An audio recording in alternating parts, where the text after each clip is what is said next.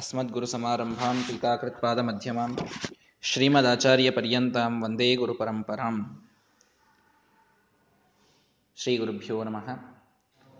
ಕೃಷ್ಣ ಪರಮಾತ್ಮ ರುಕ್ಮಿಣೀದೇವಿಯ ಸ್ವಯಂವರವನ್ನು ನಿಲ್ಲಿಸಿ ಮಥುರೆಗೆ ತಾನು ತೆರಳಿದಾಗ ಎಲ್ಲ ಜರಾಸಂಧನಿಂದ ಪ್ರೇರಿತರಾದಂತಹ ಅಸುರ ರಾಜರು ಮತ್ತೆ ಮಂತ್ರಣವನ್ನ ಮಾಡ್ತಾ ಇದ್ದಾರೆ. ಯಾವ ರೀತಿ ಕೃಷ್ಣನನ್ನು ಸೋಲಿಸುವುದು ಅಂತ ವಿಚಾರ ಮಾಡಿ.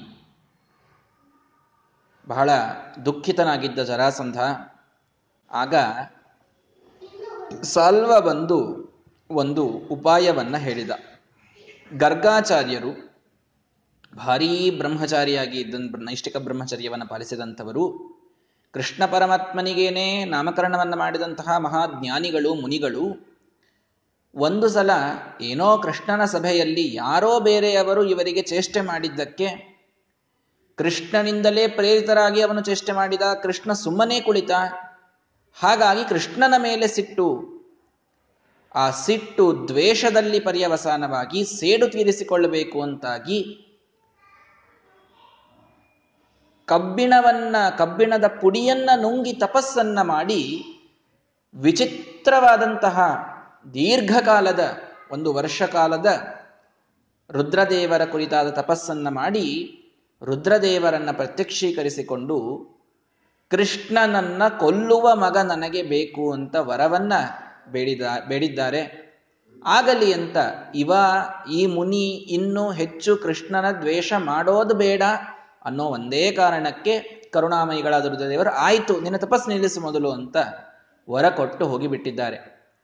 ಆಗ ಅವನ ಜೊತೆಗೆ ಒಬ್ಬ ಅಸುರರ ಅಪ್ಸರ ಸ್ತ್ರೀ, ಗೋಪಿಕಾ ಸ್ತ್ರೀಯರ ಮಧ್ಯ ಪ್ರವೇಶ ಮಾಡಿ ಗರ್ಗಾಚಾರ್ಯರ ಮನಸ್ಸನ್ನು ಒಲಿಸಿ ಅವರಿಂದ ಮಗನನ್ನ ಪಡೀತಾಳೆ. ತನಗೆ ಅತ್ಯಂತ ಶಕ್ತಿವಂತನಾದ ಮಗ ಬೇಕು ಅಂತ ಅವಳು ಪ್ರ ಬಯಕೆ ಇಟ್ಟಿದ್ಲಂತೆ ಯಾರೋ ಹೇಳಿದ್ರು, ಕಬ್ಬಣ ತಿಂತ ತಪಸ್ ಮಾಡ್ಯಾರ ನೋಡು ಅಂತ. ಕಬ್ಬಣದಂತ ಮಗ ಹುಟ್ಟುತ್ತಾನೆ ಅಂದ್ರೆ ಭಾರಿ ಗಟ್ಟಿ ಹುಟ್ಟುತ್ತಾನೆ ಅಂತ.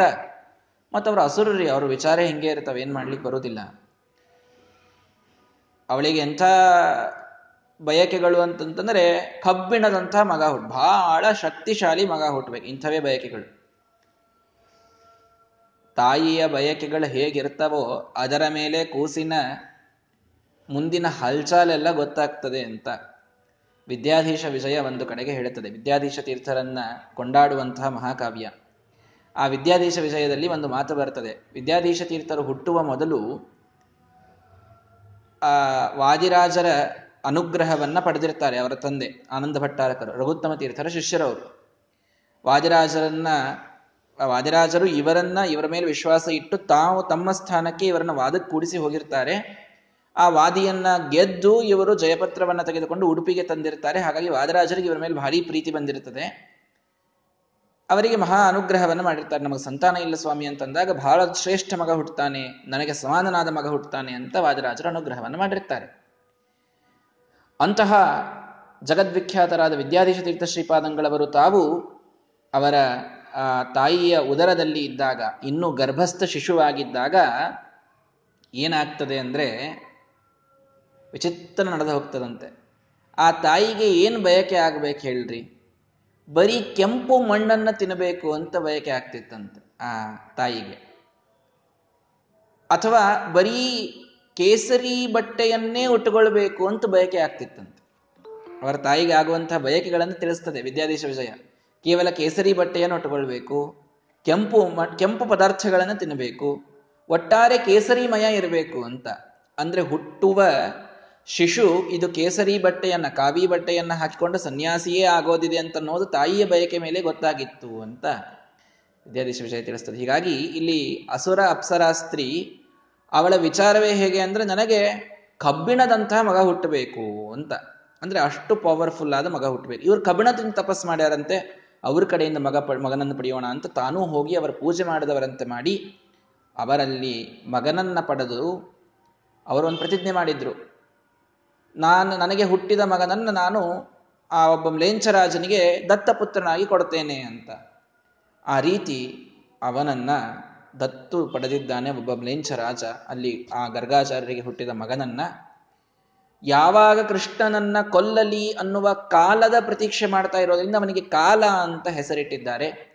ಕಾಲ ಯವನ ಯವನ ಅಂದ್ರೆ ಮ್ಲೇಂಚ ಅಂತಹ ಕಾಲಯವನ ಇವನು ಕೃಷ್ಣನನ್ನೇ ಕೊಲ್ಲಲಿಕ್ಕಂತ ಹುಟ್ಟಿದ್ದು. ಹಾಗಾಗಿ ಅವನ ಸಹಾಯವನ್ನ ಪಡೆದು ಕೃಷ್ಣನ ಸಂಹಾರವನ್ನು ನಾವು ಮಾಡೋಣ. ಒಳ್ಳೆ ಉಪಾಯ ಇದೆ ಇದು ಅಂತ ಸಾಲ್ವ? ಎದ್ದು ನಿಂತು ಹೇಳಿದ. ಭಾರೀ ಸಂತೋಷ ಆಯಿತು ಎಲ್ರಿಗೂ ಕೂಡ. ರುಕ್ಮಿಣಿಯನ್ನು ಕೃಷ್ಣನನ್ನೇ ಕೊಂದು ಬಿಟ್ರೆ ರುಕ್ಮಿಣಿಯನ್ನು ನಾವು ಶಿಶುಪಾಲನೆ ಕೊಟ್ಟು ಮದುವೆ ಮಾಡೋದ್ರೊಳಗೆ ಏನೂ ಸಂಶಯ ಇಲ್ಲ. ಅಂತ ಹೇಳಿದಾಗ ಕಿರೀಟ ಹಾಕಿಕೊಂಡ ತನ್ನ ತಲೆಯನ್ನ ಕೆಳಗೆ ತಗ್ಗಿಸಿ ಬಹಳ ಡಿಸಪಾಯಿಂಟ್ ಆಗಿ ಕುಳಿತಿದ್ದಾನೆ ನಮ್ಮ ಜರಾಸಂಧ. ಇಂಥ ಒಳ್ಳೆಯ ಉಪಾಯಕ್ಕೆ ಡಿಸಪಾಯಿಂಟ್ ಯಾಕಾಗಬೇಕು? ಭಾರೀ ಹರ್ಷದಿಂದ ಕುಣಿದಾಡಬೇಕಾಗಿತ್ತು ಹೇಗೋ ಮಾಡಿ ಕೃಷ್ಣನನ್ನ ಗೆಲ್ಲುವಂತಹ ಒಂದು ಪ್ರಸಂಗ ಬಂತಲ್ಲ, ನಮ್ಮ ಕಡೆಗೆ ಒಂದು ಚಾನ್ಸ್ ಸಿಕ್ತಲ್ಲ ಅಂತ ಹೇಳಬೇಕಾದಂತಹ ಜರಾಸಂಧ. ಬಹಳ ದುಃಖಿತನಾಗಿ ಕಲ್ ತಲೆ ಕೆಳಗೆ ಹಾಕೋದಕ್ಕೆ ಏನ್ ಕಾರಣ? ಕರಂ ಕರೇಣ ಪೀಡಯನ್. ಎರಡೂ ಕೈಗಳನ್ನು ಒಂದು ಕೈಯಿಂದ ಇನ್ನೊಂದು ಕೈಯನ್ನು ಹೀಗೆ ತಿಕ್ತಾ ಇದ್ದಾನೆ. ಬಹಳ ಸಿಟ್ಟಿಗೆ ಬಂದಾಗ ತಿಕ್ತೇವಲ್ಲ. ಹಾಗೆ ತಿಕ್ತಾ ನಿಶಮ್ಯ ಚಾತ್ಮನೋ ಭುಜವು ತನ್ನ ಭುಜಗಳನ್ನು ನೋಡ್ತಾ ಹೇಳ್ತಾನೆ, ಕಥಂ ಪ್ರಯಾಚಯೇ ಪರಂ. ಏನು ಹೇಳ್ತಾ ಇದ್ದೀ ಸಲ್ವಾ ನೀನು? ನನ್ನ ಕಾರ್ಯಕ್ಕಾಗಿ ಇನ್ನೊಬ್ಬರ ಮುಂದೆ ಹೋಗಿ ಬೇಡ್ಕೊಳ್ಬೇಕಾ ನಾನು? ಬಾರಪ್ಪ, ನನಗೆ ಹೆಲ್ಪ್ ಮಾಡು, ಕೃಷ್ಣನನ್ನು ಕೊಲ್ಲಿಕ್ಕೆ ಅಂತ ನಾನು ಹೇಳಬೇಕಾ? ನಾನು ಹೆಲ್ಪ್ ಕೇಳಬೇಕಾ? ಎಂಥ ದುರಹಂಕಾರಿಗಳಿರ್ತಾರೆ ರಾಕ್ಷಸರು ಅನ್ನೋದನ್ನ ಅರ್ಥ ಮಾಡ್ಕೊಳ್ರಿ. ತಮಗರೆ ಕಾರ್ಯ ಮಾಡುವುದಿರ್ತದೆ ಅಹಂಕಾರ ಆದರೆ ಅಷ್ಟೇ ಇರ್ತದೆ. ಅಂಥ ದರ್ಪ ಇರ್ತದೆ ಬಿಟ್ಟೇ ಕೊಡುವುದಿಲ್ಲ ಎಂದೂ ಕೂಡ. ಸಾತ್ವಿಕರೋ ಏನೋ ಒಂದು ಕ್ಷಣಕ್ಕೆ ಅಹಂಕಾರ ಬಂದ್ರೂ ಒಂದು ಸ್ವಲ್ಪ ಮೆಲೋಡೌನ್ ಆಗಿಬಿಡುತ್ತಾರೆ. ಮುಂದಿನ ಕ್ಷಣಕ್ಕೆ ಅವರಿಗೆ ಒಂದು ಸ್ವಲ್ಪ ವಿನಯ, ಆ ಒಂದು ಪ್ರಶ್ರಯ ಬಂದು ಬಿಟ್ಟಿರುತ್ತದೆ ರಾಕ್ಷಸರಿಗೆ ಏನಾದರೂ ಬರುವುದಿಲ್ಲ. ಅಹಂಕಾರ ಕೆಳಗೇ ಇಳಿಯುವುದಿಲ್ಲ ಅವರಿಗೆ. ಎಷ್ಟು ಸಲ ಸೋತು, ಎಷ್ಟು ಸಲ ಅವಮಾನಿತನಾದರೂ ಕೂಡ ಜರಾಸಂಧ ನಾನ್ ನನಗ, ನನಗಾಗಿ ಇನ್ನೊಬ್ಬರ ಕಡೆಗೆ ಹೋಗಿ ಹೆಲ್ಪ್ ಕೇಳಬೇಕಾ? ಕೃಷ್ಣನ್ ಕೊಲ್ಲಿಕ್ಕೆ ನನಗಾಗುವುದಿಲ್ಲ. ಸುದುರ್ಗ ಕಾರ್ಯ ಸಂತ್ಯತಿಂ ಹೆಗುಸ್ಮ ಮದ್ಭುಜಾಶ್ರಯ ನನ್ನ ಭುಜವನ್ನ ಆಶ್ರಯಿಸಿದಂತಹ ಎಲ್ಲ ರಾಜರು ಎಂಥೆಂಥ ಕಾರ್ಯವನ್ನು ಮಾಡ್ಕೊಂಡು ಬಂದಿದ್ದಾರೆ? ಅಂತಹ ಜರಾಸಂಧ ನಾನು. ನಾನು ಈ ಭುಜಗಳಿಂದ ಇನ್ನೊಬ್ಬರ ಮುಂದೆ ಹೋಗಿ ಚಾಚಬೇಕಾ? ಕದಾಪಿ ಅಚೀರ್ಣ ಮಧ್ಯ ತತ್ಕಥಂ ಕರೋಮಿ ಕೇವಲಂ. ಎಂದೂ ಮಾಡಿಲ್ಲ ಇವತ್ತಿನ ತನಕ. ಗಿರೀಶಪಾದ ಸಂಶಯ ರುದ್ರದೇವರ ಮುಂದಷ್ಟೇ ಕೈ ಚಾಚಿದ್ದೇನೆ ನಾನು. ರುದ್ರದೇವರನ್ನಷ್ಟೇ ಬೇಡಿಕೊಂಡಿದ್ದೇನೆ ಜೀವನದಲ್ಲಿ. ರುದ್ರದೇವರನ್ನ ಬಿಟ್ಟಿನ್ ಒಬ್ಬರನ್ನೂ ಬೇಡದಂತಹ ಈ ಭುಜಗಳಿಂದ ನಾನ್ಯಾಕೆ ಇನ್ನೊಬ್ಬನಿಗೆ ಹೋಗಿ ನನಗೆ ಕೃಷ್ಣನನ್ನ ಕೊಲ್ಲಲಿಕ್ಕೆ ಸಹಾಯ ಮಾಡುವಂತ ಬೇಡಿಕೊಳ್ಳಲಿ? ಯಾಕೆ ಇನ್ನೊಬ್ಬರಿಗೆ ಬೇಡಿಕೊಳ್ಳಲಿ ಅನ್ನೋ ಮಾತೇನೋ ಕರೆಕ್ಟು. ಇದು ಸರಿ, ನೀಚರಲ್ಲಿಗೆ ಪೋಗಿ ಯಾಚಿಸದೆ ಖೇಚರ ವಾಹಚರ ನಿಚ್ಚ ಸುಭಕ್ತಿಯೊಳಚ್ಚುತ ನಂಗ್ರಿಗಳರ್ಚಿಸಿ ಮೆಚ್ಚಿಸಿದ ಚರದಿ. ಇವೆಲ್ಲ ನೀವು ಕೇಳಿರ್ತೀರಿ. ಎದರ್ಚ್ಛಾಲಾಭದಿ ಪ್ರೋಚ್ಛನಾಗುವುದೇ ಫಲವಿದು ಬಾಳ್ದುದಕ್ಕೆ. ಯಾವ ನೀಚರಿಗೂ ಹೋಗಿ ಬೇಡ್ಕೊಳ್ಬಾರ್ದು. ಚಾಚಿದೆ ನೊಸಲ ಹಸ್ತಗಳ ಯೋಚಿಸಿ ನೋಡಲು ಸೋಜಿಗವಾಗಿದೆ. ವಾಚಕಿ ನಿಲುಕದು ಹರಿಯೇ ಅಂತ ದಾಸರ ಇನ್ನನೇಕ ಪದಗಳಿವೆ. ಯಾರ ಮುಂದೆ ಹೋಗಿ ಕೈ ಚಾಚಬಾರದು ಅಂತ. ಅಲ್ಲೆಲ್ಲ ಕಡೆಗೆ ಅರ್ಥ ಇರೋದೇನು? ಭಗವಂತನನ್ನ ಆಶ್ರಯಿಸಿರ್ತೇವೆ. ಭಗವಂತನನ್ನ ಬೇಡಿದರೆ ಎನ್ನ ಒಡೆಯನ ಬೇಡುವೆ? ಭಗವಂತನನ್ನ ಬೇಡಿಕೊಳ್ಳೋಣ. ಭಗವಂತನ ಬಿಟ್ಟು ಇನ್ನು ಯಾರೋ ನೀಚರ ಮನೆಗೆ ಹೋಗಿ ಅವರಿಗೆ ನೀವು ನಮ್ಮ ನಮ್ಮ ಜೀವನ ನಡೆಸಲಿಕ್ಕೆ ನಮಗೆ ದುಡ್ಡು ಕೊಡ್ರಿ ಅಂತೆಲ್ಲ ಕೇಳೋದು ಬೇಡ ಅನ್ನುವ ಅಭಿಪ್ರಾಯ ದಾಸರಿಗಿದೆ. ಇವಂದು ಹಾಗಲ್ಲ. ದುರಹಂಕಾರದಿಂದ ನಾನು ಯಾಕೆ ಇನ್ನೊಬ್ಬರಿಗೆ ಸಹಾಯ ಕೇಳಲಿ ಅಂತ? ನಾನು ಯಾಕೆ ನನ್ನ ಗುರುಗಳಿಗೆ ಸಹಾಯ ಕೇಳಲಿ ಅಂತಂದ್ರೆ ವಿದ್ಯೆ ಬರ್ತದ? ವಿಚಾರ ಮಾಡ್ರಿ. ನಾನು ಯಾಕೆ ನನ್ನ ಗುರುಗಳ ಕಡೆ ಹೋಗ್ಬೇಕು? ಅವ್ರಿಗೆ ಯಾಕೆ ನಮಸ್ಕಾರ ಮಾಡಬೇಕು? ಅವ್ರಿಗೆ ಯಾಕೆ ವಿನಯ ತೋರಿಸ್ಬೇಕು? ಅವ್ರ ಮುಂದೆ ಯಾಕೆ ನನಗೆ ವಿದ್ಯಾದಾನ ಮಾಡ್ರಿ ಅಂತ ಬೇಡ್ಕೊಳ್ಬೇಕು? ಅಂತೆ ವಿಚಾರ ಮಾಡಿಬಿಟ್ರೆ ಯಾವನಿಗೆ ವಿದ್ಯಾ ಬರ್ತದೆ? ಯಾರಿಗೂ ಕೂಡ ವಿದ್ಯಾ ಸಿಗದಂತಹ ಪರಿಸ್ಥಿತಿ. ಬೇಡ್ಕೊಳ್ಳೇಬಾರದು ಅನ್ನುವ ಅಹಂಕಾರ ಇತ್ತು ಅಂತಾದ್ರೆ. ಇವತ್ತಾಗ್ತಾ ಇರೋದು ಅದೇ. ನಿಜವಾಗಿ ವಿಚಾರ ಮಾಡಿದರೆ ಇವತ್ತಿನ ಎಲ್ಲ ಯುವಕ, ಯುವತಿಯರಲ್ಲಿ ಯಾಕೆ ನಾವು ಇನ್ನೊಬ್ಬರಿಂದ ಏನೋ ತಿಳ್ಕೊಳ್ಬೇಕು ಅನ್ನೋದು ತಿಳಿದು ಬಿಟ್ಟಿದೆ ನೋಡ್ರಿ ಅವರಿಗೆ ಎಲ್ರಿಗೂ ಎಲ್ಲರ ತಲೆಯಲ್ಲೂ ಭ್ರಮ. ತಂದೆ ತಾಯಿಯಿಂದ ಯಾಕೇನೋ ಕಲಿಬೇಕು, ಗುರುಗಳಿಂದ ಯಾಕೇನೋ ಕಲಿಬೇಕು, ಸ್ವಾಮಿಗಳಿಂದ ಯಾಕೇನೋ ಕಲಿಬೇಕು, ನಮಗೇನು ಗೊತ್ತಿಲ್ಲ ಅಂತ ಅವ್ರ ಕಡೆಯಿಂದ ಕಲಿಯೋದು. ಈ ದುರಹಂಕಾರ ಎಲ್ಲರ ತಲೆಯಲ್ಲಿದೆ ಇವತ್ತು. ಈ ದುರಹಂಕಾರ ಇದ್ದವರೆಲ್ಲ ಜರಾಸಂಧನ ಪೈಕಿನೇ ಆಗ್ಬಿಡ್ತೀವಿ. ಆಗಬಾರ್ದು ಅಂತಿತ್ತು ಅಂದ್ರೆ ಅಹಂಕಾರ ಕೆಳಗಿಳಿಬೇಕು. ನಾವು ನೀಚರಲ್ಲಿ ಹೋಗಿ ಯಾಚಿಸುವಂತಹ ಪ್ರವೃತ್ತಿಯನ್ನು ಪಡೆಯದೇನೆ ನಮಗಿಂತಲೂ ಉತ್ತಮರಲ್ಲಿ, ಅದರಲ್ಲಿ ತಂದೆ ತಾಯಿಗಳಿಂದ, ಗುರುಗಳಿಂದ ಸಂಸ್ಕಾರವನ್ನ ಪಡೆಯುವುದು ಅಂತ ಬಂದಾಗ, ಧರ್ಮದ ಶಾಸ್ತ್ರದ ಜ್ಞಾನವನ್ನು ಪಡೆಯೋದು ಅಂತ ಬಂದಾಗ ಅತ್ಯಂತ ವಿನಯಪೂರ್ವಕವಾಗಿ ನಾವು ಅದನ್ನು ಕೇಳಬೇಕು. ತಿಳ್ಕೊಳ್ಳಿಕ್ಕೆ ಪ್ರಯತ್ನ ಮಾಡಬೇಕು. ಬೇಡ್ಕೊಳ್ಬೇಕು. ಬೇಡೋದು ತಪ್ಪಲ್ಲ. ಯಾರ ಮುಂದೆ ಬೇಡ್ತಾ ಇದ್ದೀರಿ ಅನ್ನೋದರಲ್ಲಿ ಪ್ರಶ್ನೆ ಇದೆ. ನೀಚರನ್ ಮುಂದೆ ಬೇಡಬಾರದು, ಉತ್ತಮರ ಮುಂದೆ ಬೇಡಬೇಕು. ಬೇಡೋದೇ ಬೇಡ ಅಂತ ಹೇಳಿಲ್ಲ ಶಾಸ್ತ್ರ. ಇದನ್ನು ಅರ್ಥ ಮಾಡಿಕೊಳ್ಳಿ. ಹಾಗಾಗಿ ಅವನು ಹೇಳಿ, ಆದರೆ ಇಲ್ಲಿ ಈ ಏನೋ ಒಂದು ಸಿದ್ಧಾಂತ ಇಟ್ಟುಕೊಂಡು ಮಾತಾಡ್ತಾ ಇಲ್ಲ ಜರಾಸಂಧ ಅಹಂಕಾರದಿಂದ ಹೇಳ್ತಾನೆ, ನನ್ನ ಭುಜಗಳನ್ನ ಆಶ್ರಯಿಸಿ ಎಲ್ಲ ರಾಜರು ಎಂತೆಂಥ ದೊಡ್ಡ ಕೆಲಸವನ್ನು ಮಾಡ್ತಾರೆ, ಅಂತಹ ನಾನು ಜರಾಸಂಧ ಹೋಗಿ ಇವನಿಗೆ ಕೃಷ್ಣನನ್ನು ಕೊಲ್ಲಿಕ್ಕೆ ಸಹಾಯ ಕೇಳಬೇಕಾ? ಎಂದೂ ನಾನು ಮಾಡಿಲ್ಲ. ಕೇವಲ ರುದ್ರದೇವರನ್ನು ಬೇಡ್ಕೊಂಡವ್ ನಾನು. ನಾನು ಈಗ ಯಾಕೆ ಮಾಡಲಿ? ಅಂತ ಹೇಳಿದರೆ, ಆಗ ಸಾಲ್ವ ಮತ್ತೆ ಎದ್ದು ನಿಂತು ಹೇಳ್ತಾನೆ ನಿಮ್ಮಂಥವರು ಕೂಡ ಹೀಗೆ ಮೋಹವನ್ನು ಪಡೆದರೆ ಹೇಗೆ ಸ್ವಾಮಿ? ಸೊ ಶಿಷ್ಯ ಕೈಕೃತಂ ತು ಯತ್ಕಿಂ ಅನ್ಯ ಸಾಧಿತಂ ಭವೇತ್. ಏನ್ ಭಾರಿ ಮಾತು ನೋಡ್ರಿ ಸಾಲ್ವಂದು. ಸಾಲ್ವ ಹೇಳ್ತಾನೆ, ಅಲ್ರಿ, ನಿಮ್ಮ ಶಿಷ್ಯರು ಏನೋ ಒಂದು ಕೆಲಸ ಮಾಡ್ಯಾರೆ ಅಂತಂದ್ರೆ ಇನ್ನೊಬ್ರು ಮಾಡ್ದಂಗೆ ಆಯ್ತೇನದು ಸ್ವಶಿಷ್ಯ ದಾಸವರ್ಗ ಕೈ ಸಮರ್ಥಯಂತಿ ಭೂಭುಷಃ ರಾಜರ ಕೆಲಸ ಏನು? ತಮ್ಮ ಕೆಳಗಿನವರು ಸಬಾರ್ಡಿನೇಟ್ಸ್ಗಳಿಂದ ಕೆಲಸ ಮಾಡಿಸೋದೇ ಅವ್ರ ಕೆಲಸ ಮತ್ತೆ. ರಾಜ ಏನೋ ಒಂದು ಯುದ್ಧ ಬಂದಿದೆ ಅಂತಂದ್ರೆ ತಾನೇ ಹೋಗಿ ಯುದ್ಧ ಆಡೋದಿರ್ತದೆ. ಏನೋ ಸೈನ್ಯ ಕಳಿಸೋದಿರ್ತದೆ, ಸೇನಾಧಿಪತಿಯನ್ನು ಕಳಿಸೋದಿರ್ತದೆ. ಭಾರಿ ಟ್ರೈನ್ ಮಾಡಿ ಮಂತ್ರಿಗಳನ್ನ ಮುಂದೆ ಮಾಡಿ, ಮಾಡೋದಿರ್ತದೆ. ನೀನು ಹೀಗೆ ಮಾಡು, ಹಾಗೆ ಮಾಡು ಅಂತ ಎಲ್ರಿಗೂ ಆದೇಶ ಮಾಡೋದಿರ್ತದೆ. ಇದು ರಾಜನ ಧರ್ಮ ಇದು. ಬೇಡ್ಕೊಂಡಂಗೆಲ್ಲ ಆಯ್ತು, ನೀವು ಅವನಿಗೆ ಆದೇಶ ಮಾಡ್ರಿ ಅಂತ ನಾನು ಹೇಳ್ತಾ ಇದ್ದೀನಿ. ಅವ ನಿಮ್ಮ ಶಿಷ್ಯ, ನಿಮ್ಮ ದಾಸ ಅವನು. ಅಪಿಸ್ಮತೆ ಬಲಾಶ್ರಯ ಪ್ರವೃತ್ತಯೋ ಅಸ್ಮದಾದಯ. ಅವನು ಹೇಳ್ತಾನೆ, ನಾವಿವತ್ತೆಲ್ಲರೂ ಕೂಡ ನಾವು ಒಂದು ಏನ್ರೆ ಪ್ರವೃತ್ತ ಆಗಬೇಕು ಅಂತಂದ್ರೆ ನಿಮ್ಮ ಅನುಗ್ರಹ ಬೇಕ್ರಿ. ಸಾಲ್ವ ಜರಾಸಂದನಿಗೆ ಹೇಳುವಂತ ಮಾತಿದು. ಯಾ ನ ಪ್ರಾಣೇನ ನಾಪಾನೇನ ಮರ್ತ್ಯೋ ಜೀವತಿ ಕಶ್ಚನ. ಇತರೇಣತು ಜೀವಂತಿ ಯಸ್ಮಿನ್ ಏತವು ಉಪಾಶ್ರಿತವು ನಮ್ಮ ಶಾಸ್ತ್ರ ತಿಳಿಸ್ತದೆ ಯಾವ ವಾಯುದೇವರಿಂದ ನಾವು ಜೀವಂತಿಲ್ಲ ಅಂತ. ನಿಜವಾಗಿ ವಾಯುದೇವರಿಂದೇ ಇದ್ದೇವೆ, ಪ್ರಶ್ನೆಯೇ ಇಲ್ಲ. ಆದರೆ ಈ ಪ್ರಾಣ ಅಪಾನರೂ ಬೇಕಾಗಿಲ್ಲ. ಬೇಕಾಗಿಲ್ಲ ಅಂದ್ರೆ ಅವರು ಯಾವನನ್ನ ಆಶ್ರಯಿಸಿದ್ದಾರೋ ಅವನು ಮೂಲ ನಮ್ಮ ಪ್ರವೃತ್ತಿಗೆ ಕಾರಣ ಅಂತ ಶಾಸ್ತ್ರ ಹೇಳುತ್ತದೆ. ಹಾಗಾಗಿ ವಾಯುದೇವರೇ ಬೇಡ ಅನ್ನುವಂತಹ ನಮ್ಮ ಶಾಸ್ತ್ರ. ವಾಯುದೇವರು ಬೇಡ ಅಂತಂದ್ರೆ ಆ ಅರ್ಥದಲ್ಲಲ್ಲ. ಭಗವಂತನಿಲ್ಲದೆ ವಾಯುದೇವರು ಏನೂ ಮಾಡ್ಲಿಕ್ಕೆ ಸಾಮರ್ಥ್ಯ ಇಲ್ಲ ಅಂತನ್ನುವ ನಮ್ಮ ಶಾಸ್ತ್ರ. ಆದ್ರೆ ಇವನು ಹೇಳ್ತಾನೆ, ಸಾಲ್ವಾ, ನೀವಿದ್ದೀರಿ ಅಂತ ನಾವು ಪ್ರವೃತ್ತ ಆಗ್ತೀವಿ.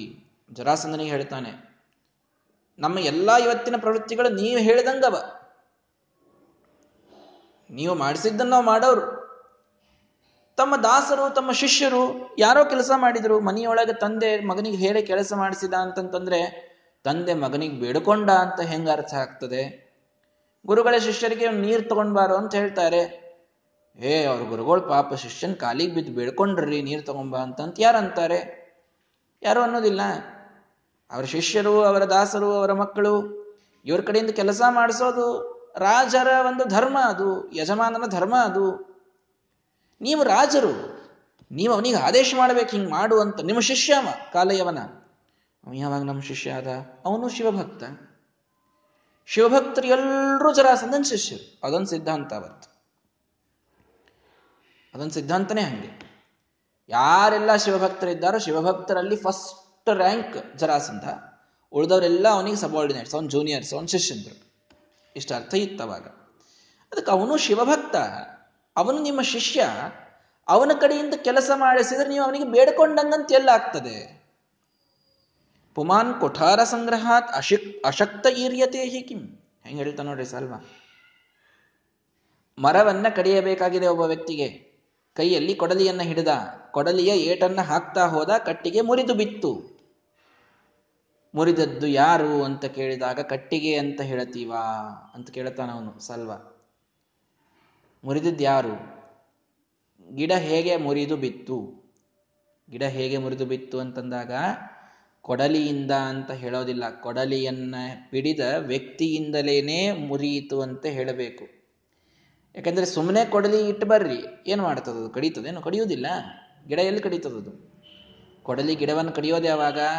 ಅದರ ಹಿಂದೆ ಪುರುಷ ಜೋರಾಗಿ ಪ್ರಯತ್ನ ಮಾಡಿದಾಗ ಆ ಕೊಡಲಿ ಆ ಕೊಡಲಿ ಒಂದು ಎಕ್ಸೆಸರಿ ಒಂದು ಟೂಲ್ ಅಷ್ಟೇ ಅದು. ಒಂದು ಉಪಕರಣ ಅದು. ಕುಠಾರಹ ಚಿನ ಚಿನತ್ತಿ ಅಂತ ಆಗುವುದಿಲ್ಲ ಕುಠಾರಹ ವೃಕ್ಷಂ ಚಿನತ್ತಿ ಅಂತ ಎಂದೂ ಆಗುವುದಿಲ್ಲ. ವ್ಯಕ್ತಿ ಕುಠಾರೇಣ ವೃಕ್ಷಂ ಚಿನತ್ತಿ ಅಂತ ಆಗ್ತದೆ ಆ ವ್ಯಕ್ತಿ ಕೊಡಲಿಯಿಂದ ಗಿಡ ಕಡಿದ ಅಂತ, ಕೊಡಲಿ ಅನ್ನೋದು ಕರ್ಣಕಾರಕ ಅಲ್ಲಿ. ಅಂದ್ರೆ ಅದರಿಂದ ಆಯಿತು. ಅಂದಾಗ ಕೊಡಲಿನೇ ಕೆಲಸ ಮಾಡ್ತು ಅಂತ ಅರ್ಥ ಆಗೋದಿಲ್ಲ. ವ್ಯಕ್ತಿ ಮಾಡಿದ ಅಂತೇ ಆಗ್ತದೆ. ಹಂಗ್ ಏನ್ ಹೇಳ್ಬೇಕಾಗಿತ್ತು ಸಾಲ್ವನಿಗೆ ಅಂತಂದ್ರೆ ನಾವೆಲ್ಲರೂ ನಿಮ್ಮ ಕೈಯೊಳಗಿನ ಕೊಡಲಿ ಇದ್ದಂಗ ಅಂತ. ನಾನಾಗ್ಲಿ, ಅವ ಕಾಲಯವನಾಗ್ಲಿ ಅವ ಶಿಶುಪಾಲ ಆಗ್ಲಿ ರುಕ್ಮಿ ಆಗ್ಲಿ ಪೌಂಡ್ರಕನಾಗ್ಲಿ ಎಲ್ಲರೂ ನಿಮ್ಮ ಕೈಯೊಳಗಿನ ಕೊಡಲಿ. ನೀವು ಎತ್ತಿದ್ರೆ ಹಿಂಗ್ ಮೇಲೆ ಬರ್ತೀವಿ, ನೀವು ಕೆಳಗೆ ಹೋಗಿದ್ರೆ ಕೆಳಗೆ ಹೋಗ್ತೀವಿ ಇಷ್ಟೇ. ನಾವೆಲ್ಲ ನಿಮ್ಮ ದಾಸರು, ದಾಸಾನ ದಾಸರು ನೀವು. ಅವೆಲ್ಲ ನಿಮ್ಮ ಶಿಷ್ಯನ್ ನಮ್ಗೆ ಏನು ಸ್ವಂತ ಪ್ರವೃತ್ತಿನೇ ಇಲ್ಲ, ನಾವು ಕೊಡಲಿದ್ದಂಗೆ ಇದ್ದೀವಿ. ನೀವು ಎಲ್ಲ ರೀತಿ, ಯಾವ ರೀತಿ ನೀವು ಪ್ರಹಾರ ಮಾಡು ಅಂತ ಹೇಳ್ತೀರೋ ಆ ರೀತಿ ಪ್ರಹಾರ ಮಾಡ್ತೀವಿ. ಇಷ್ಟೇ ನಮಗೆ ಬಿಡೋದು ಕುಠಾರ ಸಂಹಿತೋ ಹ್ಯಸೌ ತವೈವ ಯಾವನೇಶ್ವರ ವಿನಾ ಭವದ್ಬಲಂ ಕ್ವಚಿತ್ ಪ್ರವರ್ತಿತು ಕ್ಷಮಃ. ನಿಮ್ಮ ಬಲ ಇರಲಾರ್ದೆ ಏನು ಸಾಮರ್ಥ್ಯ ಅದನಾ ಇವನಿಗೆ ಯಾರಿಗೆ? ಆ ಕಾಲೆಯವನಿಗೆ. ಸುಮ್ ಕೊಠಾರ, ಅವನೊಂದು ಕೊಡಲಿ ಇದ್ದಂಗೆ ಅವನು. ಕೊಡಲಿ ಹೋಗಿ ಗಿಡದ ಮೇಲೆ ಇಟ್ಟು ಬಂದ ಕಾರಣಕ್ಕ ಗಿಡ ಮುರಿದು ಬೀಳುತ್ತದೆ. ಎಂದೂ ಮುರಿದು ಬೀಳುವುದಿಲ್ಲ. ಗಿಡ ಹೆಂಗಿರ್ತದೋ ಹಂಗೆ ಇರ್ತದೆ, ಕೊಡಲಿನೂ ಹೆಂಗಿರ್ತದೋ ಹಂಗೆ ಇರ್ತದೆ. ಅವನೇನಾದರೂ ಕಾಲಯವನ ನಿಮ್ಗಿಂತಾನೆ ಭಾರಿ ಇದ್ದ ಅಂತಂದ್ರೆ ಇಷ್ಟೊತ್ತಿಗೆ ತಾನೇ ಹೋಗಿ ಕೃಷ್ಣನ್ ಕೊಂದು ಬರ್ತಿದ್ದ ಅವನು. ಆಗಿಲ್ಲ ಅವನಿಗೆ. ಭವದ್ಬಲಂ ವಿನಾ ನ ಕ್ವಚಿತ್ ಪ್ರವರ್ತಿತು ಕ್ಷಮಃ. ನಿಮ್ಮ ಬಲ ಇರಲಾರ್ದೆ ಅವನಿಗೆ ಏನೂ ಮಾಡ್ಲಿಕ್ಕೆ ಸಾಧ್ಯ ಇಲ್ಲ. ನೀವು ಯಾಕೆ ಅವನಿಗೆ ಬೇಡ್ತೀವಿ ಅಂತ ಅನ್ಕೊಳ್ಳಿಗತ್ತೀರಿ ನಿಮ್ಮ ಶಿಷ್ಯ, ನಿಮ್ಮ ಕೈಯೊಳಗಿನ ಕೊಡಲಿ. ನೀವು ಆರಾಮಾಗಿ ಅವನಿಗೆ ಆಜ್ಞಾ ಮಾಡಿ ಕೃಷ್ಣನ್ ಕೊಲ್ಲಿಸ್ರಿ ಅವನ ಕಡೆಯಿಂದ. ನೀವು ಎಲ್ಲ ನಮಗೆಲ್ರಿಗೂ ನೀವು ಸ್ವಾಮಿ ನೀವು, ಪ್ರಭುಗಳು ನೀವು ಅಂತ ಸಾಲ್ವ ಭಾರಿ ಹೇಳಿದ. ವರೋಹಿ ಕೃಷ್ಣಮರ್ದನೆ ವ್ರತೋಸ್ಯ ಕೇವಲ ಶಿವಾತ್. ಅಲ್ರಿ ಅವ ವರ ಪಡೆದದ್ದೇ ಏನು? ಅವ್ರ ತಂದೆ ಏನು ವರ ಪಡೆದಾರೆ? ಕೃಷ್ಣನನ್ನ ಕೊಲ್ಲುವ ಮಗ ಹುಟ್ಲಿ ಅಂತ ವರ ಪಡೆದಾರಷ್ಟೇ. ಇವ ಕೃಷ್ಣನ್ನೊಬ್ಬನ್ ಕೊಲ್ಲಬಹುದು ತದ್ ಅನ್ಯ ಶತ್ರು ಪೀಡನ? ಬಲರಾಮ್ ಬಂದು ಹೊಡಿಲಿಕ್ಕೆ ಬಂದ ಅಂದ್ರೆ ಅವನಿಗೇನು ವರ ಇಲ್ಲ? ಕಾಲೇವ ನನಗೆ ಬಲರಾಮಗೆ ಏನ್ರೆ ಮಾಡುವಂತ ವರ ಅದೇನು ಇಲ್ಲ? ಕೃಷ್ಣನನ್ನು ಕೊಲ್ಲುವಂತ ಒಂದು ವರ ಇದೆ ಇಷ್ಟೇ. ಅವನನ್ನ ಬಿಟ್ಟು ಇನ್ಯಾರೋ ಶತ್ರು ಮುಂದೆ ಬಂದು ನಿಂತ ಅಂತಂದ್ರೆ ಅವನನ್ನು ರಕ್ಷಣಾ ಮಾಡೋರು ಯಾರು? ತ್ವಮೇವ ಚಾಸ್ತಿ ರಕ್ಷ ನೀನೇ ಗತಿ. ಕಾಲೇವನಿಗೂ ಕೂಡ. ಯಾಕೆ? ತವ ಅಖಿಲೈಹಿ ಅಜೇಯತಾ ಶಿವಪ್ರಸಾದತೋ ಅಸ್ತಿ. ದೇವರೊಬ್ಬರನ್ನು ಬಿಟ್ಟರೆ ಎಲ್ಲರನ್ನೂ ಗೆಲ್ಲುವ ಸಾಮರ್ಥ್ಯ ನಿಮಗೆ ಕೊಟ್ಟಾರಲ್ರೇನು ರುದ್ರದೇವರು? ಕಾಲೇವನಿಗೆ ಕೊಟ್ಟಾರೇನು? ಕಾಲೇವನಿಗೆ ಬರೀ ಕೃಷ್ಣನನ್ನು ಕೊಲ್ಲುವ ಸಾಮರ್ಥ್ಯ ಕೊಟ್ಟಾರಷ್ಟೇ. ನೀವು ಏನು ಬೇಡ್ಕೊಂಡಿದ್ದ? ಗರ್ಗಾಚಾರ್ಯ ಏನು ಬೇಡ್ಕೊಂಡಿದ್ರು? ನನಗೆ ಕಬ್ಬಿಣದಂಥ ಗಟ್ಟಿ ಮಗ ಹುಟ್ಟಬೇಕು, ಕೃಷ್ಣನ್ ಕೊಲ್ಲಬೇಕು ಇಷ್ಟೇ. ಬದರಾಮ ಬಂದ ಸಾತ್ಯಕಿ ಬಂದ ಕ್ರೂರ ಬಂದ, ಬೇರೆ ಯಾರೋ ಬಂದರು, ಉಗ್ರಸೇನ ಬಂದ. ಅವ್ರು ಯಾರಿಗೂ ಇವನೇನು ಮಾಡ್ಲಿಕ್ಕೆ ಆಗುದಿಲ್ಲ. ಯಾಕಂದ್ರೆ ಇವನು ವರ ಅವರ ವಿಷಯಕ್ಕಿಲ್ಲೇ ಇಲ್ಲ. ಬರೇ ಕೃಷ್ಣನ್ ಕೊಲ್ಲಿಕ್ಕಷ್ಟೇ ವರ ಇವನು ತಗೊಂಡು ಕೂತಾನೆ ಇವನು. ಹಾಗಾಗಿ ನೀವೇ ತಾನೇ ಅವ್ರನ್ನ ರಕ್ಷಣಾ ಮಾಡಬೇಕು. ಆ ಕಾಲಯವನನ್ನ ಯುದ್ಧಕ್ಕೆ ಕರ್ಕೊಂಡು ಹೋದ್ವಿ. ಕೃಷ್ಣ ತಾನೇ ಯುದ್ಧಕ್ಕೆ ಬರಲಿಲ್ಲ. ಉಳಿದವರೆಲ್ಲರೂ ಬಂದ್ಬಿಟ್ರು. ಅವಾಗ ಎಲ್ಲರ ಕಡೆಯಿಂದ ಹೊಡ್ಸ್ಕೊಂಡು ಬರ್ತಾನೆ ನೀವು ನೀವಿದ್ರಿ ಅಂತಂತಂದ್ರೆ ಅವನ್ ರಕ್ಷಣಾ ಮಾಡ್ತೀರಿ, ಕೃಷ್ಣನ್ ತನಕ ಅವನು ಒಯ್ತೀರಿ, ಆಮೇಲೆ ಅವನು ವರ ಸತ್ಯ ಆಗುವಂಗ ಕೃಷ್ಣನನ್ನು ಅವನು ಕೊಲ್ತಾನೆ. ನಿಮಗೆ ಎಲ್ಲರನ್ನೂ ಗೆಲ್ಲುವ ಸಾಮರ್ಥ್ಯ ಇದೆ. ಅವನಿಗೆ ಕೇವಲ ಕೃಷ್ಣನನ್ನ ಮಾತ್ರ ಗೆಲ್ಲುವ ಸಾಮರ್ಥ್ಯದ ವರ ಇದೆ. ಹಾಗಾಗಿ ನೀವೆಲ್ಲಿ ಅವ ಎಲ್ಲಿ, ನಿಮ್ಮ ಶಿಷ್ಯ ಅವನು, ನೀವು ಹಿಂಗೆಲ್ಲ ದುಃಖಿತರಾದರೆ ಹೇಗೆ ನಡೀತದೆ ಅಂತ ಸಾಲ್ವ ಪಾಪ ಬಹಳ ಕಾಳಜಿ ಜರಾಸಂದನ ಮೇಲೆ ಕೇಳಿದ, ಇತಿ ರೀತಿಪಿ ಅತೃಪ್ತವತ್ ಸ್ಥಿತೇತು ಬಾರ್ಹದ್ರತೆ. ಏನು ಹೇಳಿದ್ರು ಯಾಕೋ ಜರಾಸಂದನಿಗೆ ಕನ್ವಿನ್ಸ್ ಆಗಲಿಲ್ಲ. ಆದರೂ ಕೂಡ ಆ ಕೃಷ್ಣನ್ ನನಗೇನೂ ಮಾಡ್ಲಿಕ್ಕೆ ಆಗ್ಲಿಲ್ಲಲ್ಲ ಅಂತೆ ಸ್ವಲ್ಪ ಮನಸ್ಸಿನ್ನು ದುಃಖಿತನೇ ಇತ್ತು. ಮುಖ ಇನ್ನೂ ಸ್ವಲ್ಪ ಸಪ್ಪಗೆ ಇತ್ತು. ಜಗಾಮ ಸೌಭಮಸ್ಥಿತ ಸ ಸೌಭರಾಕ್ಷಯಾವನಂ ಆಯ್ತು, ನೀವು ನನ್ನ, ನಾನು ಹೇಳಿದ ನಂಬಿಕೆ ಬರುವುದಿಲ್ಲಲ್ಲ. ಅವನ ಕಡೆಯಿಂದ ಹೇಳಿಸ್ತೀನಿ ನಾನು. ಅವನು ನಿಮ್ಮ ಶಿಷ್ಯ ಅಂತ ನಾನು ಇಷ್ಟೋ ತನಕ ಹೇಳಿದೆ. ಶಿವ ಅಲ್ಲೋ ನಾನು ಅವನು ಇವತ್ತಿನ ತನಕ ನೋಡೇ ಇಲ್ಲ.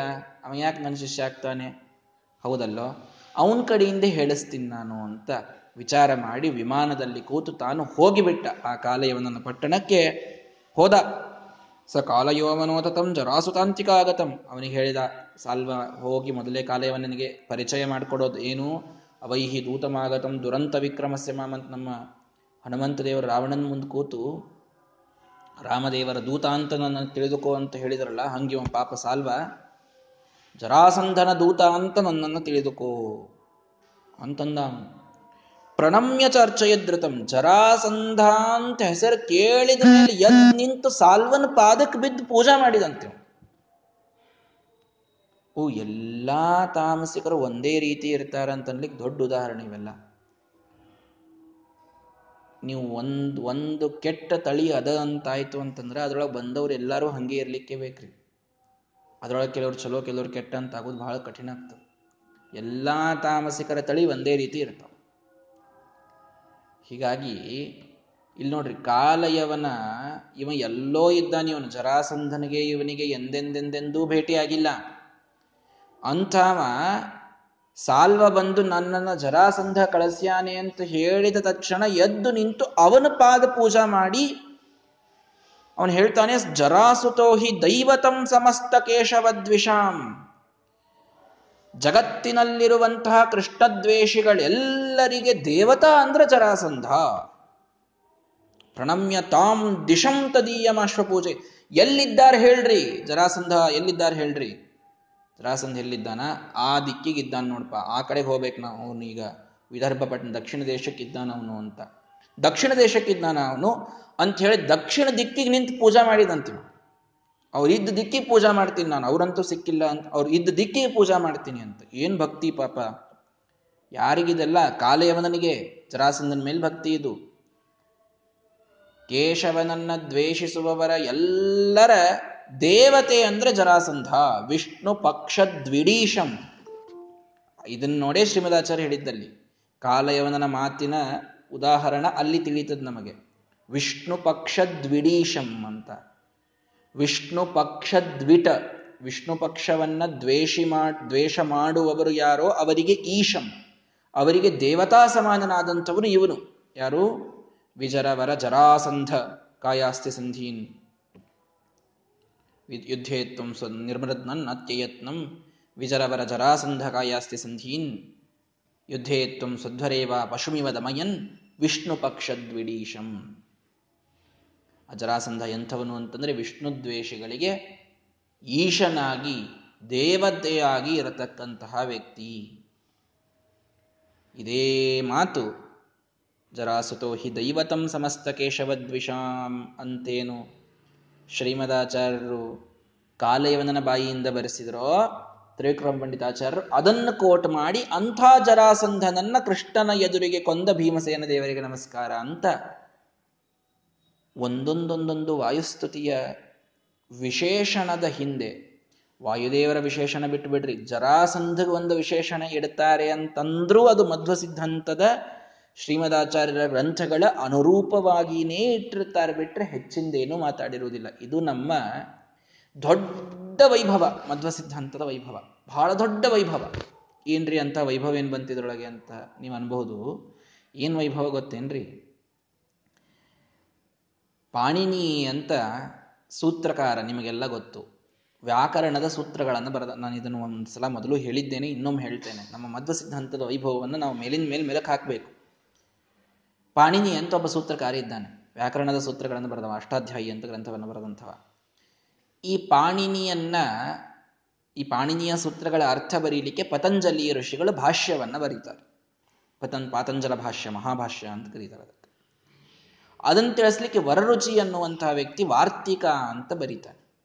ಹೀಗೆಲ್ಲ ಮುಂದೆ ಗ್ರಂಥಗಳು ಬೆಳೀತಾ ಹೋಗ್ತವೆ.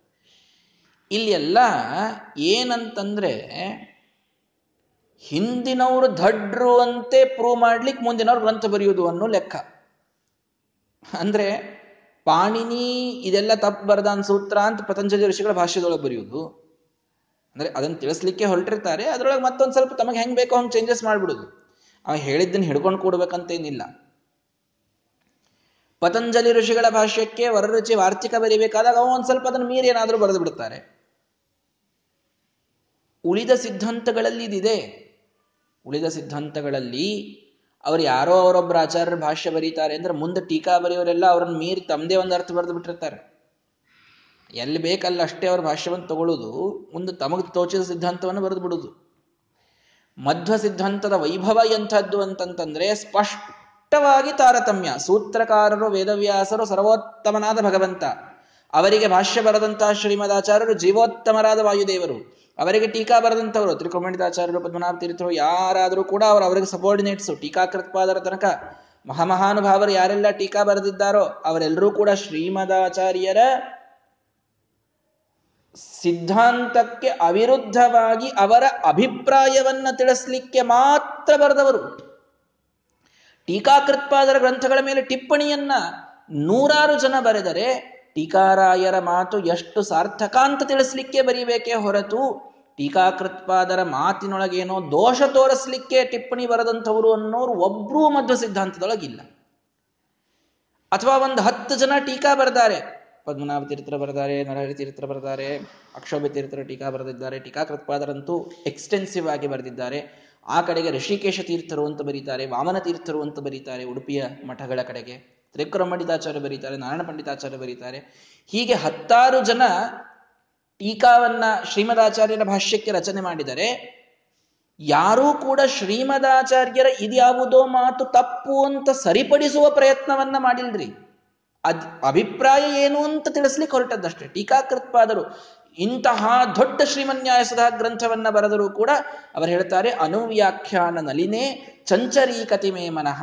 ನನ್ನ ಮನಸ್ಸು ಅನುವ್ಯಾಖ್ಯಾನವೆಂಬ ಆ ಕಮಲದ ಸುತ್ತಲೂ ಭೃಂಗವಾಗಿ ಓಡಾಡಿ ಓಡಾಡಿ ಅದರ ಮಕರವಂದ, ಮಕರಂದವನ್ನ ಹೀರಿ ನಿಮಗೆ ಕೊಡ್ತಾ ಇದೆ ಅಷ್ಟೇ ನನ್ನ ಮನಸ್ಸು. ಬಿಟ್ರೆ ಆ ಹೂವಿನಲ್ಲಿದ್ದ ಏನೋ ದೋಷವನ್ನ ತಿಳಿಸ್ಲಿಕ್ಕೆ ನನ್ನ ಮನಸ್ಸು ಹೊರಟಿಲ್ಲ ಅಂತ. ಶ್ರೀಮದಾಚಾರ್ಯರ ಅತ್ಯದ್ಭುತವಾದಂತಹ ಸಿದ್ಧಾಂತದ ವೈಭವವನ್ನು ಎಲ್ಲರೂ ಅರ್ಥ ಮಾಡಿಕೊಳ್ಳಿ. ಪ್ರಾಚೀನರು ನಮಗಿಂತಲೂ ಮಹಾನುಭಾವರು ಅವರ ಭಾಷ್ಯಗಳ, ಅವರ ಗ್ರಂಥಗಳ ವ್ಯಾಖ್ಯಾನವನ್ನು ನಾವು ಮಾಡ್ತಾ ಇದ್ದೇವೆ ಅನ್ನುವ ಹೈರಾರ್ಕಿಯನ್ನ ಫಾಲೋ ಮಾಡಿದಂತಹ ಒಂದು ಸಿದ್ಧಾಂತ, ಅದು ಮಧ್ವ ಸಿದ್ಧಾಂತ. ವೈಯಾಕರಣಿಗಳಲ್ಲಿ ನೋಡುವುದಿಲ್ಲ. ಇನ್ನು ಅನೇಕ ಅನೇಕ ಅನೇಕ ನಾನು ಹೆಸರಿಸಬಾರದಷ್ಟೇ ಅನೇಕ ಮತಗಳಲ್ಲಿಯೂ ಕೂಡ ಈ ಹೈರಾರ್ಕಿಯನ್ನು ನಾವು ನೋಡುವುದಿಲ್ಲ. ಆ ಭಾಷ್ಯಕಾರರು ಬೇರೆನೇ ಇರ್ತಾರೆ, ಅವ್ರಿಗೆ ವ್ಯಾಖ್ಯಾನ ಬರೆದವ್ರು ಅವ್ರಿಗೆ ಬೇರೆನೇ ಬರೆದು ಬಿಟ್ಟಿರ್ತಾರೆ ಅವರು. ಅವ್ರು ಮೊದಲಿನವ್ರು ದಡ್ರು ಅಂತ ತಿಳ್ಕೊಂಡ್ಬಿಡುದು ಈ ರೀತಿ ಪ್ರಾಚೀನರಿಗೆ ವಿಸ್ಮೃತಿಯನ್ನ ಹೇಳುವಂತಹ ಜನ ಇವತ್ತಿಗೂ ಇದ್ದಾರೆ ಬಿಡ್ರಿ. ಇವತ್ತೇನಿಲ್ಲ ಅಂತೇನು ಅನ್ನೋ ಕಾರಣ ಇಲ್ಲ. ಹಿಂದಷ್ಟೇ ಆಗಿದ್ದು ಅಂತೇನಿಲ್ಲ. ಇವತ್ತಿಗೂ ಮಹಾನುಭಾವರು ತಾವೇನೋ ಹೊಸ ಸಂಶೋಧನೆ ಮಾಡಿ ಹಿಂದಿನವರು ತಮ್ಮ ಗುರುಗಳು, ಪರಮ ಗುರುಗಳು, ಅವ್ರು ಹೇಳಿದ್ದೇ ಮಹಾ ವಿಸ್ಮೃತಿ ಅಂತ ಹೇಳಿ, ಅವ್ರು ಹೇಳಿದ್ದೇ ತಪ್ಪು ಅಂತ ಹೇಳೋರು ಇವತ್ತಿಗೂ ಜೀವಂತಿದ್ದೇ ಇದ್ದಾರೆ, ಕಣ್ಮುಂದೆ ಇದ್ದಾರಲ್ಲ, ಅದಕ್ಕೆ ಅದಕ್ಕಾಗಿ ಅದೇನು ಬಹಳ ದೊಡ್ಡ ವಿಷಯ ಅಲ್ಲ. ಅಂತೂ ಈ ರೀತಿಯೊಳಗೆ ನಮ್ಮ ನಮ್ಮ ಸಿದ್ಧಾಂತ ಮಾತ್ರ ಅಲ್ಲ ಅದು. ನಮ್ಮ ಸಿದ್ಧಾಂತ ಹೇಳುತ್ತದೆ, ಗುರುಗಳ, ಪರಮ ಗುರುಗಳ ನಮ್ಮ ಹಿಂದಿನ ಪರಂಪರೆಯ ಒಬ್ಬ ವ್ಯಕ್ತಿಯ ಮೇಲೆ ಏನೋ ಒಂದು ಚಕಾರ ಯಾರೋ ಎತ್ತಿದ್ರು ಅಂತಂದ್ರು ಅದಕ್ಕೆ ನಾವು ಉತ್ತರ ಕೊಟ್ಟು ನಮ್ಮನ್ನು ನಾವು ಡಿಫೆಂಡ್ ಮಾಡ್ಕೊಳ್ಬೇಕೆ ಹೊರತು ನಮ್ಮ ಹಿಂದಿನವ್ರು ದಡ್ಡಿದ್ರು ಅಂತ ನಾವೇ ಹೇಳಬೇಕು ಅನ್ನುವಂಥದ್ದು ಮಧ್ವ ಸಿದ್ಧಾಂತ ಅಂತೂ ಅಲ್ಲ. ಇಷ್ಟು ಮಾತ್ರ ಸ್ಪಷ್ಟ. ಸತ್ಯಧ್ಯಾನ ತೀರ್ಥ ಶ್ರೀಪಾದಂಗಳವರ ಕಾಲದಲ್ಲಿ ವ್ಯಾಸರಾಜರ ಚಂದ್ರಿಕಾ ಗ್ರಂಥಕ್ಕೆ ಖಂಡನ ಗ್ರಂಥ ಬರ್ತದೆ. ಖಂಡನಾಭಾಸ.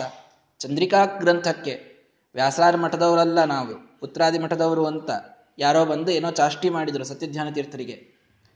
ವ್ಯಾಸರಾಯರ ಮಠದ ವ್ಯಾಸರಾಯರ ಗ್ರಂಥಕ್ಕೆ ಏನೋ ಒಂದು ಬಂದದ್ರಿ, ಅವ್ರ ಮಠದವ್ರು ನೋಡ್ಕೊಳ್ತಾರೆ ನೀವ್ಯಾಕೆ ನೋಡ್ಕೊಳ್ತೀರಿ ಅಂತ. ಚಂದ್ರಿಕಾ ಖಂಡನ ಅನ್ನುವಂತಹ ಗ್ರಂಥ ಬಂದಿದೆ ಅನ್ನೋದು ಗೊತ್ತಾದ ತಕ್ಷಣದಲ್ಲಿ ಆ ಗ್ರಂಥವನ್ನ ಒಳಗೆ ಒಯ್ದು ಬಾಗಿಲ ಹಾಕ್ಕೊಂಡು ಸಾಯಂಕಾಲ ನಾಲ್ಕು ಗಂಟೆ ತನಕ ಆ ಖಂಡನದೊಳಗಿರತಕ್ಕಂಥ ಎಲ್ಲಾ ವಿಷಯಗಳನ್ನು ಚರ್ಚಿಸಿ ಅದನ್ನು ಖಂಡನ ಮಾಡಿ ಚಂದ್ರಿಕಾ ಗ್ರಂಥದಲ್ಲಿ ಶ್ರೀ ವ್ಯಾಸರಾಯರು ಹೇಳಿದ್ದೇ ಸರಿಯಾದದ್ದು ಅಂತ ಚಂದ್ರಿಕಾ ಮಂಡನ ಅಂತ ಗ್ರಂಥ ರಚನಾ ಮಾಡಿನೇ ಹೊರಗೆ ಬಂದು ಆಮೇಲೆ ರಾಮದೇವ್ರ ಪೂಜಾ ಮಾಡಿದ್ರಂತೆ. ಸತ್ಯದೇಹ ಅಂತ ಹೇಳ್ತಾರೆ ಅದ್ನ್ಯಾಕ್ ಮಾಡ್ಲಿಕ್ಕೆ ಹೋಗಿದ್ರಿ, ಮುಗಿಸ್ಬೇಕಿಲ್ಲೋ ಅಂತಂದ್ರೆ ಅವ್ರು ಹೇಳಿದ್ರಂತೆ ನಮ್ಮ ಪೂರ್ವಜರ ಯಾರದೋ ಒಂದು ಗ್ರಂಥಕ್ಕೇನೋ ಖಂಡನ ಬಂದದಂದ್ರೆ ಸನ್ಯಾಸಿಗಳಿಗೆ ಮೈಲಿಗೆ ಬಂದಂಗದು ಸೂತಕ ಇದ್ದಂಗೆ. ಸೂತಕದೊಳಗೆ ರಾಮದೇವ್ರ ಪೂಜಾ ಹೆಂಗ್ ಮಾಡ್ಲಿ ನಾನು? ಚಂದ್ರಿಕಾ ಮಂಡನ ಬರೆದು ಸೂತಕ ಪರಿಹಾರ ಮಾಡ್ಕೊಂಡೆ, ಈಗ ರಾಮದೇವ್ರ ಪೂಜಾ ಮಾಡ್ಲಿಕ್ಕೆ ಅಧಿಕಾರ ಬಂತು, ಅದಕ್ಕೆ ನಾನು ಪೂಜಾ ಮಾಡ್ತಾ ಇದ್ದೀನಿ ಅಂತ ಸತ್ಯಧ್ಯಾನ ತೀರ್ಥ ಹೇಳಿದ್ರಂತೆ. ಇಷ್ಟು ಪೂರ್ವಜರ ಮೇಲೆ ಭಕ್ತಿ ನಮ್ಮ ಸಿದ್ಧಾಂತದಲ್ಲಿ ಮಾತ್ರ ಇರತಕ್ಕಂಥದ್ದು. ಗುರುಗಳು ಪರಮ ಗುರುಗಳು ಪರಮೇಷ್ಠಿ ಗುರುಗಳು, ಅವರು ಗುರುಗಳು ಅವರು ಗುರುಗಳು, ಒಂದೇ ಗುರು ಪರಂಪರಾಂ ಇಡೀ ಗುರು ಪರಂಪರಾದ ನಾವು ಭಕ್ತಿ ಮಾಡಬೇಕು. ಈ ಒಂದು ಹೈರಾರ್ಕಿ, ಈ ಒಂದು ಪರಂಪರೆಯನ್ನ ನಂಬುವಂತಹ ಒಂದು ವಿಶ್ವಾಸ, ಭಕ್ತಿ ಇದೇನಿದೆಯಲ್ಲ, ಇದು ಪ್ರಾಯ ಮಧ್ವ ಸಿದ್ಧಾಂತದಲ್ಲಿ ಮಾತ್ರ ಬಂದಿದೆ. ಉಳಿದ ಯಾವ ಸಿದ್ಧಾಂತಗಳಲ್ಲೂ ಇದನ್ನು ಹೆಚ್ಚಾಗಿ ನಾವು ನೋಡಲಿಕ್ಕೆ ಸಿಗುವುದಿಲ್ಲ. ಇದು ಮಧ್ವ ಸಿದ್ಧಾಂತದ ವೈಭವ ಅಂತ ಅರ್ಥ ಮಾಡಿಕೊಳ್ಳಿ. ಯಾವಾಗ ಶ್ರೀಮದಾಚಾರ್ಯರು ವೇದವ್ಯಾಸರನ್ನ ಅಷ್ಟು ಭಕ್ತಿಯಿಂದ ನೋಡಿದರೋ ಅವರ ಮುಂದಿನ ಟೀಕಾಕೃತ್ಪಾದರೆಲ್ಲರೂ ಕೂಡ ಅವರನ್ನು ಅಷ್ಟಭಕ್ತಿಯಿಂದ ನೋಡಿದರು. ಅವರ ಮುಂದಿನ ಟಿಪ್ಪಣಿಕಾರರೆಲ್ಲ ಟೀಕಾರಾಯರನ್ನು ಅಷ್ಟಭಕ್ತಿಯಿಂದ ನೋಡಿದರು. ಉಳಿದವರೆಲ್ಲ ಸಾಮಾನ್ಯರು ಕೂಡ ಮೇಲಿನವರನ್ನು ಅಷ್ಟು ಭಕ್ತಿಯಿಂದೇ ನೋಡುವಂತಹ ಪ್ರಥ ಶ್ರೀಮದಾಚಾರ್ಯ ಹಾಕಿಕೊಟ್ಟದ್ದು ನಮಗೆ. ವೇದವ್ಯಾಸರನ್ನೇ ಅವರು ಭಕ್ತಿಯಿಂದ ನೋಡಿ ಮೂಲವನ್ನ ನಾವು ನಮಗಿಂತಲೂ ಪೂರ್ವಿಕರನ್ನ ನಾವು ಯಾವ ರೀತಿ, ಸರ್ವೋತ್ತಮ ಭಗವಂತ ಅದೆಲ್ಲ ಒಂದು, ಪೂರ್ವಿಕರನ್ನ ನಾವು ಯಾವ ರೀತಿ ಗೌರವಿಸಬೇಕು ಅನ್ನುವ ಪ್ರಥಾ ಹಾಕೊಟ್ಟವರು ಶ್ರೀಮದಾಚಾರ್ಯರು. ಉಳಿದ ಗ್ರಂಥಗಳಲ್ಲಿ ಹಾಗೆ ನೋಡ್ಲಿಕ್ಕೆ ಸಿಗುವುದಿಲ್ಲ. ಹಾಗಾಗಿ, ಆ, ಶ್ರೀಮದಾಚಾರ್ಯರ ಒಂದು ಸಿದ್ಧಾಂತದ ವೈಭವವನ್ನ ನಾವು ಈ ರೀತಿಯೊಳಗೆ ಅರ್ಥ ಮಾಡಿಕೊಳ್ಳಬೇಕು. ಯಾಕೆ ಹೇಳಲಿಕ್ಕೆ ಬಂದೆ? ಸಮಸ್ತ ಕೇಶವದ್ವಿಷಾಂ ದೈವತಂ. ಒಂದೇ ಒಂದು ಮಾತಿಲ್ಲಿ ಬಂದದ್ದು. ಕಾಲೇವನ ಹೇಳ್ತಾನೆ, ಈ ಜರಾಸಂಧ ಇವನು ಕೇಶವನ ದ್ವೇಷಗಳಲ್ಲಿ ಈಶನಾದವನು ಅನ್ನೋದನ್ನೇ ಹಿಡಿದುಕೊಂಡು ಜರಾಸಂಧನಿಗೆ ವಿಶೇಷಣ ಕೊಡಬೇಕಾದ ತಿರುಗುಮಣಿತಾಚಾರ್ಯ ಹೇಳ್ತಾರೆ, ವಿಷ್ಣು ಪಕ್ಷ ದ್ವಿಡೀಶಂ ಅಂತ. ಇದನ್ನು ಪ್ರೂವ್ ಮಾಡಲಿಕ್ಕೆ ಇಷ್ಟೆಲ್ಲ ಹೇಳಿದೆ ನಾನು. ಅಂತೂ ನಮ್ಮ ಸಿದ್ಧಾಂತದ ವೈಭವವನ್ನು ಮಾತ್ರ ಎಲ್ಲರೂ ಅರ್ಥ ಮಾಡಿಕೊಳ್ಳ್ರಿ ಹಾಗಾಗಿ, ಅವನಿದ್ದ ದಿಕ್ಕನ್ನ ಪೂಜಾ ಮಾಡಿ, ತದೀರಿತಂ ನಿಶಮ್ಯ ತಂಚ ಹೇಳಿದ, ನೋಡಪ್ಪ ನೀನು ನಮಗೆ ಮತ್ತೆ ಜರಾಸಂಧನಿಗೆ ಸಹಾಯ ಮಾಡಲಿಕ್ಕೆ ಈ ಕೃಷ್ಣನ ಕೊಲ್ಲಿಗೆ ಬರಬೇಕು. ನಾನು ಕಾಯ್ಕೋತ್ ಕೂತಿದ್ದೆ ರೀ, ಹೆಂಗ್ ಹೋಗೋದು? ಅಲ್ಲಿ ಇನ್ನೊಬ್ರು ಯಾರೇ ಬಂದ್ರೆ ಏನು ಮಾಡೋದು? ನನಗೆ ಏನೂ ಗೊತ್ತಿರಲಿಲ್ಲ ಅಂತ ಬಿಟ್ಟಿದ್ದೆ. ಈ ಕ್ಷಣಕ್ಕೆ ನಡೆಯಿರಿ ನೀವು ಅಂತ ಹೇಳಿ ತ್ರಿಕೋಟಿ ಸಂಖ್ಯ ಸಂಖ್ಯೆಯ ಅಕ್ಷೌಹಿಣೀಕಯಾಯುತಃ.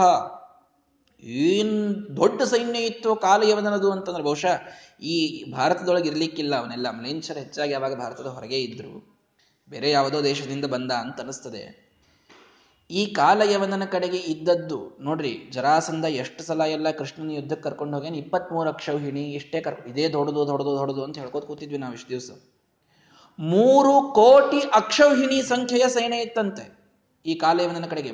ಇಪ್ಪತ್ಮೂರು ಅಕ್ಷೌಹಿಣಿ ಅಲ್ಲ, ಮೂರು ಕೋಟಿ ಅಕ್ಷೌಹಿಣಿ, ಅದು ten raise to thirty forty ತನಕ ಹೋಗ್ತದ್ದು ಅಷ್ಟು ಜನ, ಅಷ್ಟು ಲೆಂಚರು ಕೃಷ್ಣನನ್ನು ಕೊಲ್ಲಿಕ್ಕಂತ ಬಂದವರು. ಈ ಜರಾಸಂಧನ ಜೊತೆಗೆ ಸಹಾಯ ಮಾಡಿ ಕಾಲಯವನ ಸೇನೆಯಲ್ಲಿದ್ದಂಥವರು ಮೂರು ಕೋಟಿ ಅಕ್ಷೌಹಿಣಿ ಬಲ ತೆಗೆದುಕೊಂಡು ಕ್ಷಣದಲ್ಲಿ ನಡೆಯಂತ ಕಾಲಯವನ ಸಾಲ್, ಕಾಲಯವನ ಸಾಲ್ವನನ್ನು ಕರೆದುಕೊಂಡು ತಾನು ಬರ್ತಾ ಇದ್ದಾನೆ. ಆಗ ಅವನ ಆ ಸೇನೆಯ ವರ್ಣನೆಯನ್ನು ಶ್ರೀಮದಾಚಾರ್ಯ ಮಾಡ್ತಾರೆ. ಬಹಳ ವಿಚಿತ್ರವಾದಂತಹ ವರ್ಣನೆ. ಆಮೇಲೆ ಅದೇನು ಯುದ್ಧ ಆಯಿತು ಅನ್ನೋದನ್ನು ತಿಳಿಸ್ತಾರೆ. ನಾಳೆಯ ದಿನ ಅದನ್ನು ನೋಡೋಣ. ಅದ್ಭುತವಾದಂತಹ ಏನೋ ಭಗವಂತನ ಪ್ರೇರಣೆ ಆಯಿತು ನಮ್ಮ ಸಿದ್ಧಾಂತದ ವೈಭವವನ್ನು ತಿಳಿಲಿಕ್ಕಾಯಿತು. ಇಂತಹ ಸಣ್ಣ ಸಣ್ಣ ಸಣ್ಣ ವಿಷಯಗಳನ್ನು ನಾವು ಸ್ವಲ್ಪ ಗಮನಿಸಿ ನೋಡಬೇಕು. ನಮ್ಮ ಸಿದ್ಧಾಂತದಲ್ಲಿರ್ತಕ್ಕಂತಹ ಕೆಲವು ವೈಶಿಷ್ಟ್ಯಗಳಿವೆಯಲ್ಲ, ನೀವು ಇನ್ಯಾವ ಸಿದ್ಧಾಂತಕ್ಕೆ ಹೋದರೂ ನೋಡಲಿಕ್ಕೆ ಸಿಗುವುದಿಲ್ಲ. ಹಾಗಾಗಿ ಬರೀ ಭಕ್ತಿ, ಇದು ಮುಖ್ಯ ಕುಲುಗುರುಗಳ ಮೇಲೆ. ನನಗೆ ಶ್ರೀಮದಾಚಾರ್ಯರೊಬ್ಬರೇ ಗುರುಗಳು, ಮುಂದಿನವರು ಯಾರು ಅಲ್ಲೇ ಅಲ್ಲ ಅಂತನ್ನುವಂಥ ವಾದ ಏನು ಕೆಲವರದಿತ್ತೋ, ಅದು ಮಹಾ ಮಹಾ ಪೊಳ್ಳಾದಂತಹ, ಸುಳ್ಳಾದಂತಹ ವಾದ. ಅವರು ಇಮಾನ್ ಸ್ವಸ್ವ ಪೂರ್ವಾಶ್ರಯಾನಾತ್ಮ ವಾಕ್ಯಾತ್ ಶರೀರಂ ದಯಾಲುಸ್ವ ಮೂಲಾಶ್ರಯಾತ್ಮ ಅಂತ ನಾದೃತ್ಯ ಚಾನನ್ಯ ಲಂಘ್ಯಾಂ ತದಾತ್ಯಾಯತ್ತಾಂ ನದೀಂ ಸಂಸ್ರತಿಂವ ಅಂತ ಸುಮಧ್ವಿಜಯದಲ್ಲಿ ಶ್ರೀಮದಾಚಾರ್ಯರು ಈ ಗಂಗಾ ನದಿಯನ್ನು ಹಡಗಿಲ್ದೆ ದಾಟುವ ಸಂದರ್ಭ ಬಂದಾಗ ಒಬ್ರೊಬ್ರು ಅವರವರ ಹಿರಿಯರನ್ನ ಹಿಡಿತಾ ಹೋಗ್ರಿ, ಶಾಟಿ ಹಿಡಿತಾ ಹೋಗ್ರಿ ಅಂತ ತಾವು ಒಬ್ಬರ ಕಡೆಯಿಂದ ತಮ್ಮ ಶಾಟಿಯನ್ನು ಹಿಡಿಸಿಕೊಳ್ತಾರೆ. ಅವರದಿನ್ನೊಬ್ರು ಅವ್ರದಿನ್ನೊಬ್ರು ಅವ್ರದಿನ್ನೊಬ್ರು ಹೀಗೆ ಇಮಾನ್ ಸ್ವಸ್ವಪೂರ್ವಾಶ್ರಯಾನಾತ್ಮ ವಾಕ್ಯ ಸಲೀಲಂ ದಯಾಲುಸ್ಸ ಮೂಲಾಶ್ರಯಾತ್ಮ, ಮೂಲದಲ್ಲಿ ತಾವು ನಿಂತುಕೊಂಡು ತಾವು ಮುಂದೆ ದಾಟ್ತಾ ಹೋದರೆ ನದಿಗೆ ಮುಳುಗದೇನೆ, ನದಿ ಮೇಲೆ ನಡೀತಾ ಹೋಗಿಬಿಡ್ತಾರೆ ಶ್ರೀಮದಾಚಾರ್ಯರು. ಅವರನ್ನು ಆಶ್ರಯಿಸಿದ ವ್ಯಕ್ತಿಯು ಹಾಗೆ ಹೋಗ್ತಾನೆ, ಅವರನ್ನು ಆಶ್ರಯಿಸಿದ ವ್ಯಕ್ತಿಯು ಹಾಗೆ ಹೋಗ್ತಾನೆ. ಇಡೀ ದಂಡು ಆ ರೀತಿಯಲ್ಲಿ ನದಿಯನ್ನ ತಾನು ಪಾರು ಮಾಡುತ್ತದೆ ಆಗ ಶ್ರೀಮದಾಚಾರ್ಯ ತಿಳಿಸ್ಕೊಡ್ತಾರೆ ಎಲ್ಲರೂ ಬಂದು ಶ್ರೀಮದಾಚಾರ್ಯ ಶಾಟಿನೇ ಜಗ್ಗಾಡಿ ಹಿಡಿದಿರ್ದಿಲ್ಲ ಅಲ್ಲಿ. ಅವರವರ ಮುಂದಿನವರ, ಅವರವರ ಹಿರಿಯರ ಶಾಟಿಯನ್ನು ಹಿಡಿದುಕೊಂಡು ಹೋಗಿದ್ರಷ್ಟೇ ಮೂಲದಲ್ಲಿ ಶ್ರೀಮದಾಚಾರ್ಯರು ಎಲ್ಲರನ್ನು ದಾಟಿಸಿದರು. ಆ ರೀತಿ ನಾವು ನಮ್ಮ ಗುರುಗಳನ್ನು ನಂಬಬೇಕು, ಅವ್ರ ಅವ್ರ ಗುರುಗಳನ್ನು ನಂಬಬೇಕು, ಅವ್ರ ಅವ್ರ ಗುರುಗಳನ್ನು ನಂಬಬೇಕು. ಹೀಗೆ ಹೋಗ್ತಾ ಹೋಗ್ತಾ ಶ್ರೀಮದಾಚಾರ್ಯ ಬರಬೇಕು, ಭಗವಂತ ಬರಬೇಕು. ಈ ಹೈರಾರ್ಕಿಯಲ್ಲಿ, ಈ ತಾರತಮ್ಯದಲ್ಲಿ, ಈ ಪರಂಪರಾಗತವಾಗಿ ಹೋದಾಗ ಮಾತ್ರ ನಮಗೆ ನದಿಯನ್ನ ಹೇಗೆ ಶ್ರೀಮದಾಚಾರ್ಯರು ದಾಟಿದರೋ ನದೀಂ ಸಂಸ್ರತಿಂಬ, ಸಂಸಾರವನ್ನ ದಾಟೋದು ಇದೇ ರೀತಿಯಲ್ಲಿ ಏನೇ ಅಂತ ನಾರಾಯಣ ಪಂಡಿತಾಚಾರ್ಯರು ನಮಗೆ ತಿಳಿಸಿಕೊಡ್ತಾರೆ. ಹಾಗಾಗಿ ಗುರುಪರಂಪರೆ ಬಹಳ ಮಹತ್ವದ್ದು. ಆ ಸಂದೇಶವನ್ನ ನಾವಿವತ್ತು ಈ ಪಾಠದಿಂದ ತಿಳಿದುಕೊಳ್ಳೋಣ. ಕಾಲಯವನ ಸಂಹಾರದ ವಿಷಯವನ್ನ ನಾಳೆ ಇದನ್ನು ನೋಡೋಣ. ಶ್ರೀ ಕೃಷ್ಣಾರ್ಪಣ ಮಸ್ತು ಹರಯೇ ನಮಃ.